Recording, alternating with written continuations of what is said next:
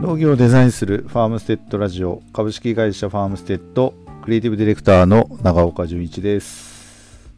アートディレクターの阿部岳です。よろしくお願いします。はいはい。えー、この番組はさまざまな感染症の影響をはじめとして不安定な世界情勢、えー、気候変動、少子高齢化などさまざまな問題が近年農と食と地域に関わる仕事に深刻な影響を及ぼしています。デザインによってブランド価値を高める取り組みはこうした危機をどう乗り越えていけるのかということを皆さんで考えていく番組です。はい、よろしくお願いします。はい、よろしくお願いします。えー、近況、まあ、なんなんといっても先週はギフトショーですかね。ありがとうございました。はい、お越しブースにお越しいただいた皆さんありがとうございました。はい、あの今回はね、あの私たちが、まあ、あの主催者であるビジネスガイド社さんとは結構長くいろいろあの取り組みさせてもらってるんですけども、あの今回ちょっと酪農農業の中でも酪農っていうところちょっとフォーカスを当てて、まあ、日本の酪農の今を伝えようということでですね、えー、私たちがこうデザインプランニングを担当している、えー、日本全国のよん社さんですねの酪農生産者さんに来ていただいて、えーまあ、牛乳の試飲をしていただいたり、えーまあ、各生産者さんが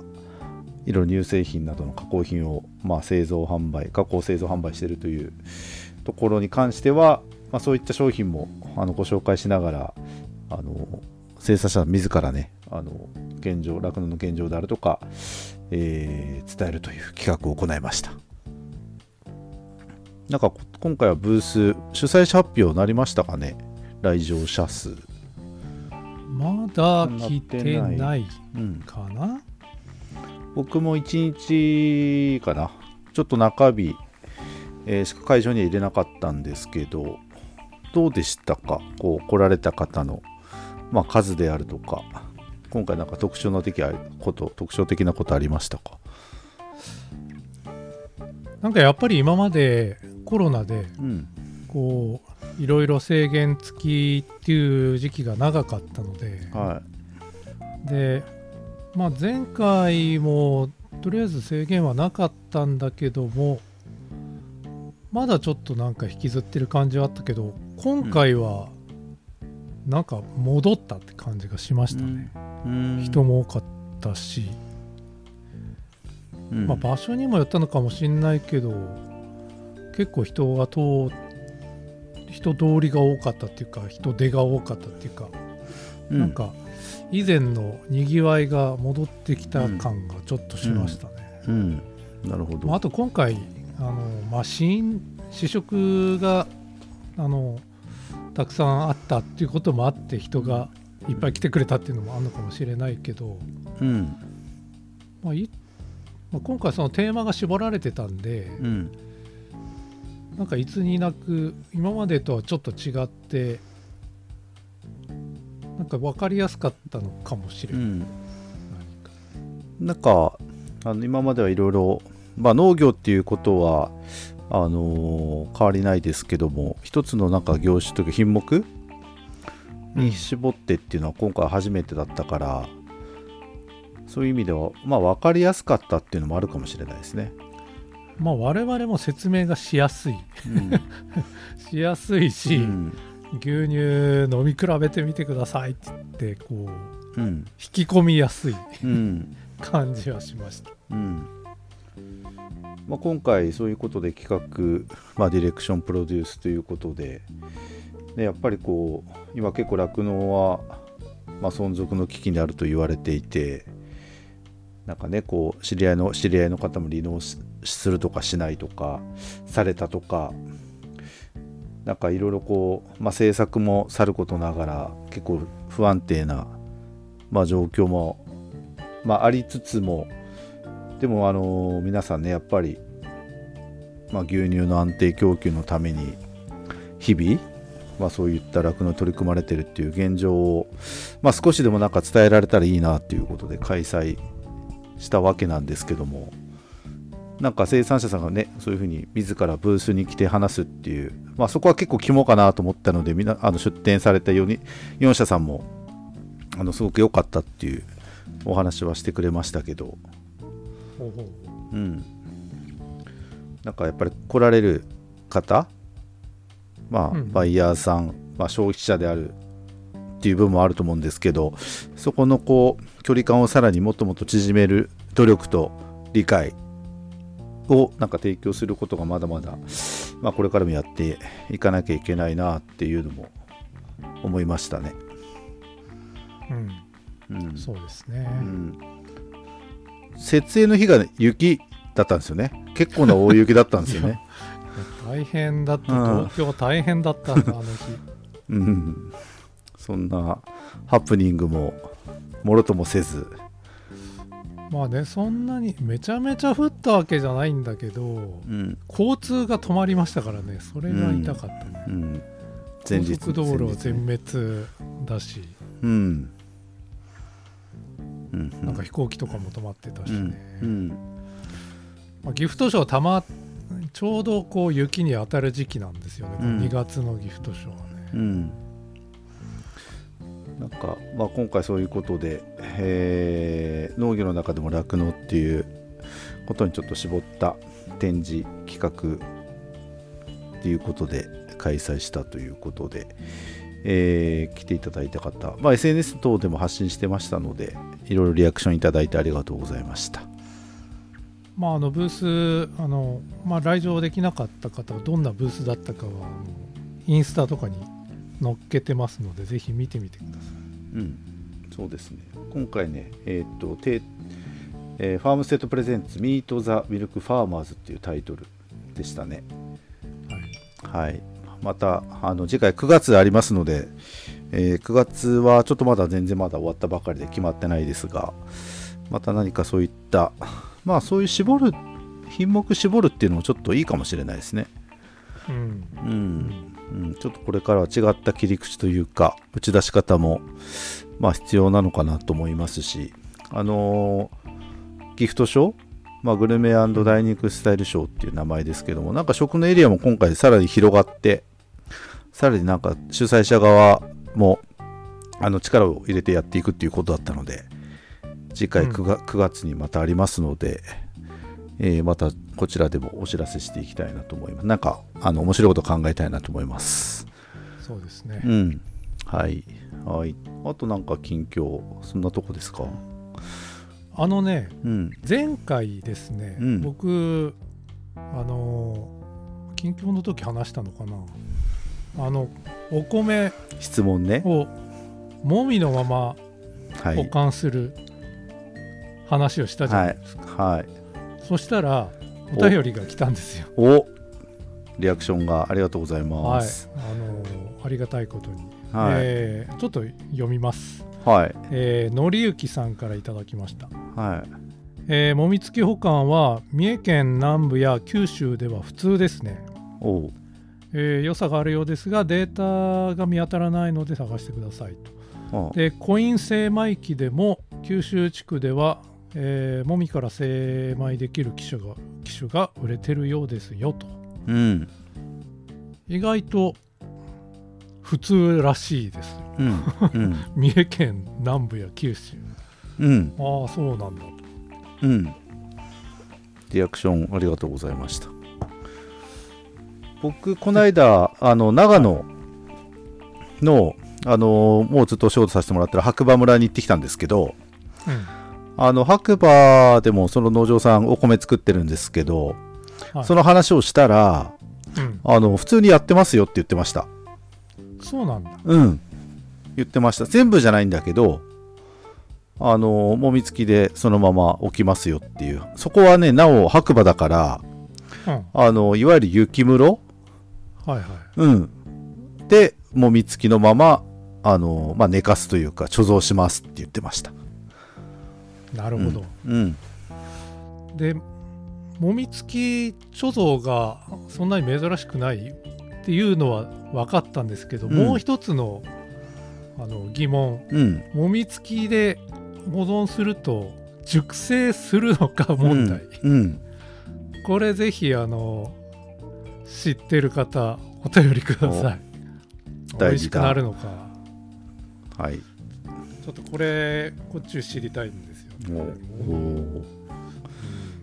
まあ、それはまあそれぞれの感覚ベースでもいいっていうことで、まあいい、いいですけども、はい、なんかねお米は時間が経つと小米になって美味しくなくなると思ってるんですけども、うん、なんか熟成して美味しくなる情報がちらっとあったりとか、それ本当なの、うん、と思ってるので、もしご存知の方いたら情報求むです、うん、さっきのねそのそう白馬さん、は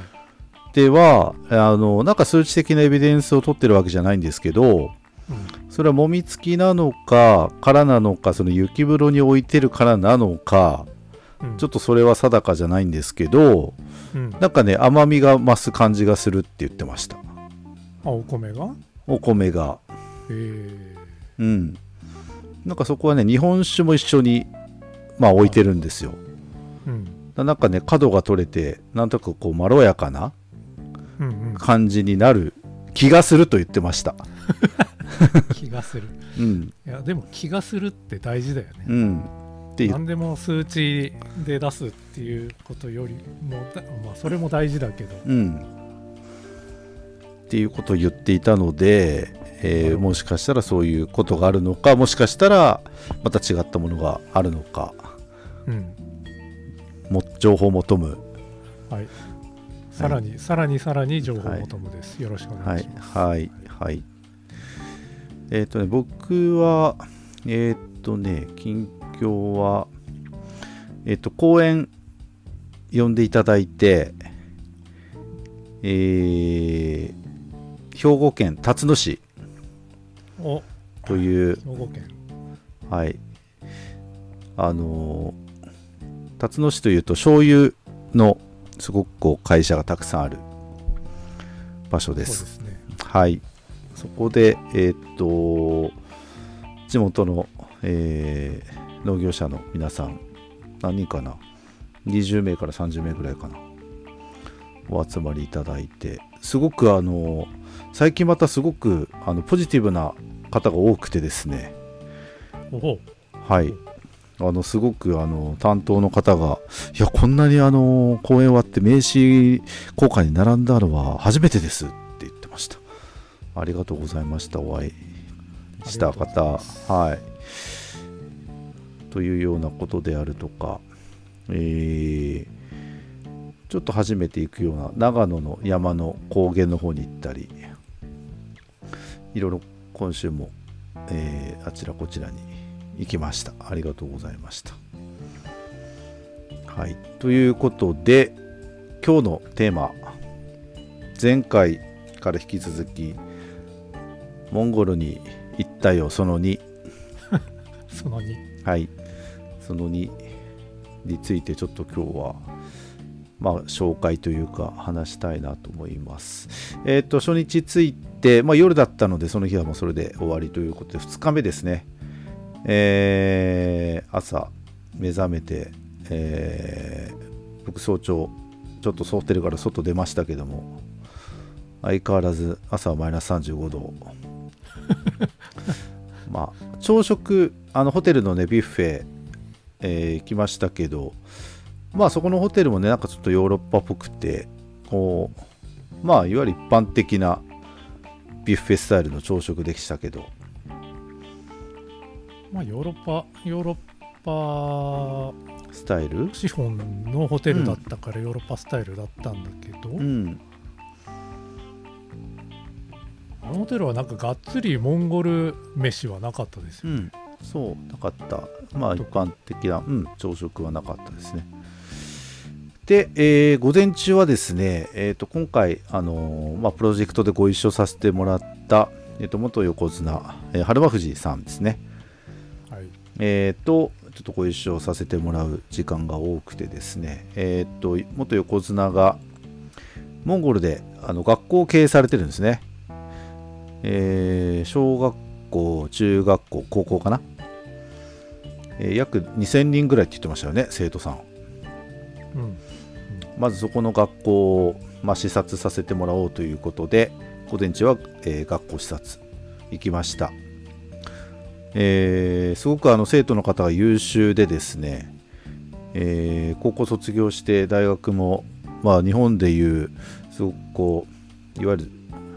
東京大学とか京都大学とかそういった、まあ、一番最高峰と言われる大学にも結構生徒さんを輩出されているという、まあ、こともあったりで、えー、校内ねいろいろ視察しました。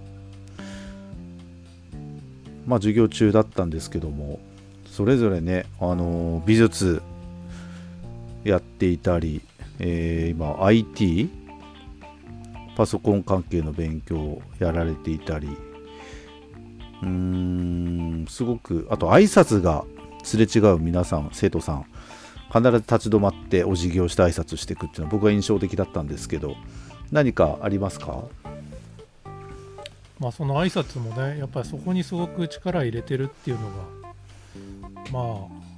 あ、日馬富士横綱はやっぱり相撲界でいろいろ学んだのか、うん、やっぱ挨拶大事にっていうのをね、あの何よりあのこう一番大事なことにしてるっていうのがさすがだなと思いましたけど、うん、またその学校のなんかいろんな幅の広さがね、すごく、うん、印象に残りました。その美術もそうだけど、あと服飾、ファッションもやってましたよね、うん、とか、まあ、あのロボット、あの理系のロボット部みたいなのもあったし、うん、もちろん アイティー もあったしで、かつあの、まあ、部活もすごく、すごく充実してて、うん、なんか総合的こう人間形成を、うん、の教育の場って感じでしたよね。うんうん、あのー、体育系もあってレスリングだったり、あのー、相撲部屋っていうか土俵土俵ありましたね。さすがね、学校の中にあったけど相撲は全然人気ないんだよって言ってなんか笑いながら言われて今はダンスが人気だということで、ね、体育館でダンスやってましたね。バンコク共通ですかね。うんうん、そうデザインのことも結構あの勉強で、えー、授業やられていたり、本当にトータル的な、まあ、人間形成も重要視重視しながらの学校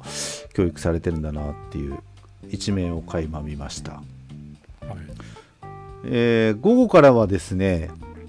えー、っとモンゴル市内のスーパーをいろいろ視察しようということで、何店舗かな、さんてんぽよんてんぽぐらいかな、あとカフェに行ったり、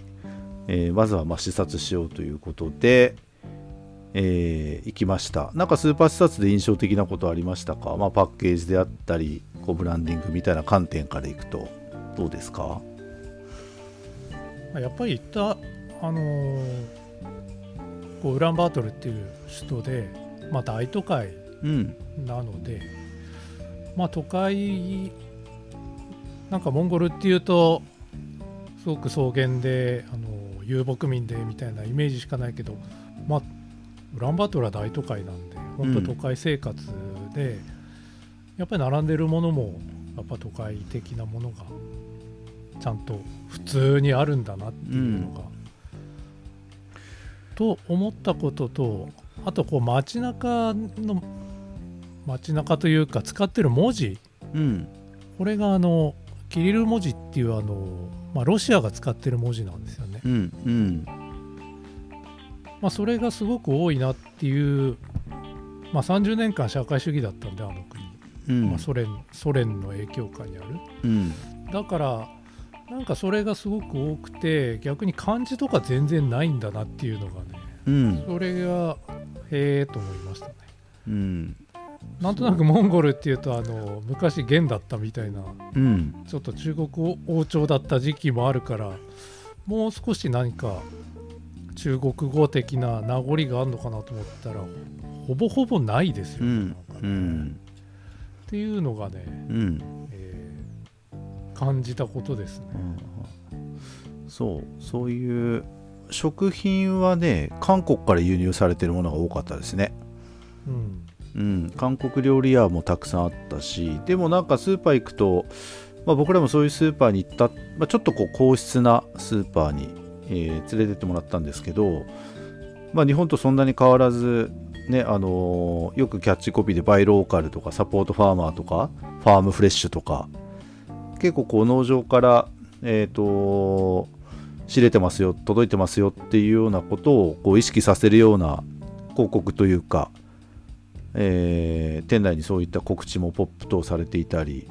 あの本当にヨーロッパ的な、まあ、とは言いつつもいろんな文化がなんかこうドライエイジングの、ね、牛肉もあったり、うん、なんかさまざまな文化がこう入り混じってるというか、思ってる思ってたよりはヨーロッパ的だった気がするな、うん、感じ。まあ、あと日本食コーナーというか、そういうお店行けば日本のね、あの調味料とかもたくさん並んでるお店もあったし、ちゃんと寿司が並んでましたね。並んでた並んでた、うん、まあ、デザイン的なことを言うとまだまだなところはおまだあのあなんかそういうものを感じるっていう場面は少なかったですけど、まあ、逆に言えばまだまだあの可能性がすごくあるなっていう、僕は印象を受けて帰りました、後にしましたが。で 夜, うで、ねうん、夜は、えー、っとこの日はモンゴル料理もある、ちょっとなんだろう、ヨーロッパなんだろう、何屋さんっていうんだろう、これイタリアンでもないし、まあ、ワインバーみたいな感じかなバーでもないけどな、ワイン、ワインレストランかな。モンゴル料理もちょっと出てきて、えー、初日はビルの中にあったんですけど、でもそこのねビルの中にあのー、日本食レストランがありました。ジンギスカン屋さんとありました、ね、味噌ラーメン屋さん、うん、うん、すごくなんか人気だって言ってましたけど、えー、なんか久々にみモンゴルの中で見たなっていう感じでした。はい、というようないちにちめということで、モンゴルそのにこんな感じかな。あとは次回に続く。あとははいふつかめ以降は次回に続くということで、えー、にしたいなと思います。はいはい。えー、っとちょっと告知あります。今度あのうちのウェブサイトにも載せてるんですけども、にがつのにじゅうろくにち月曜日、えー、と東京の立川で、えー、公演、夜じゅうくじからですね、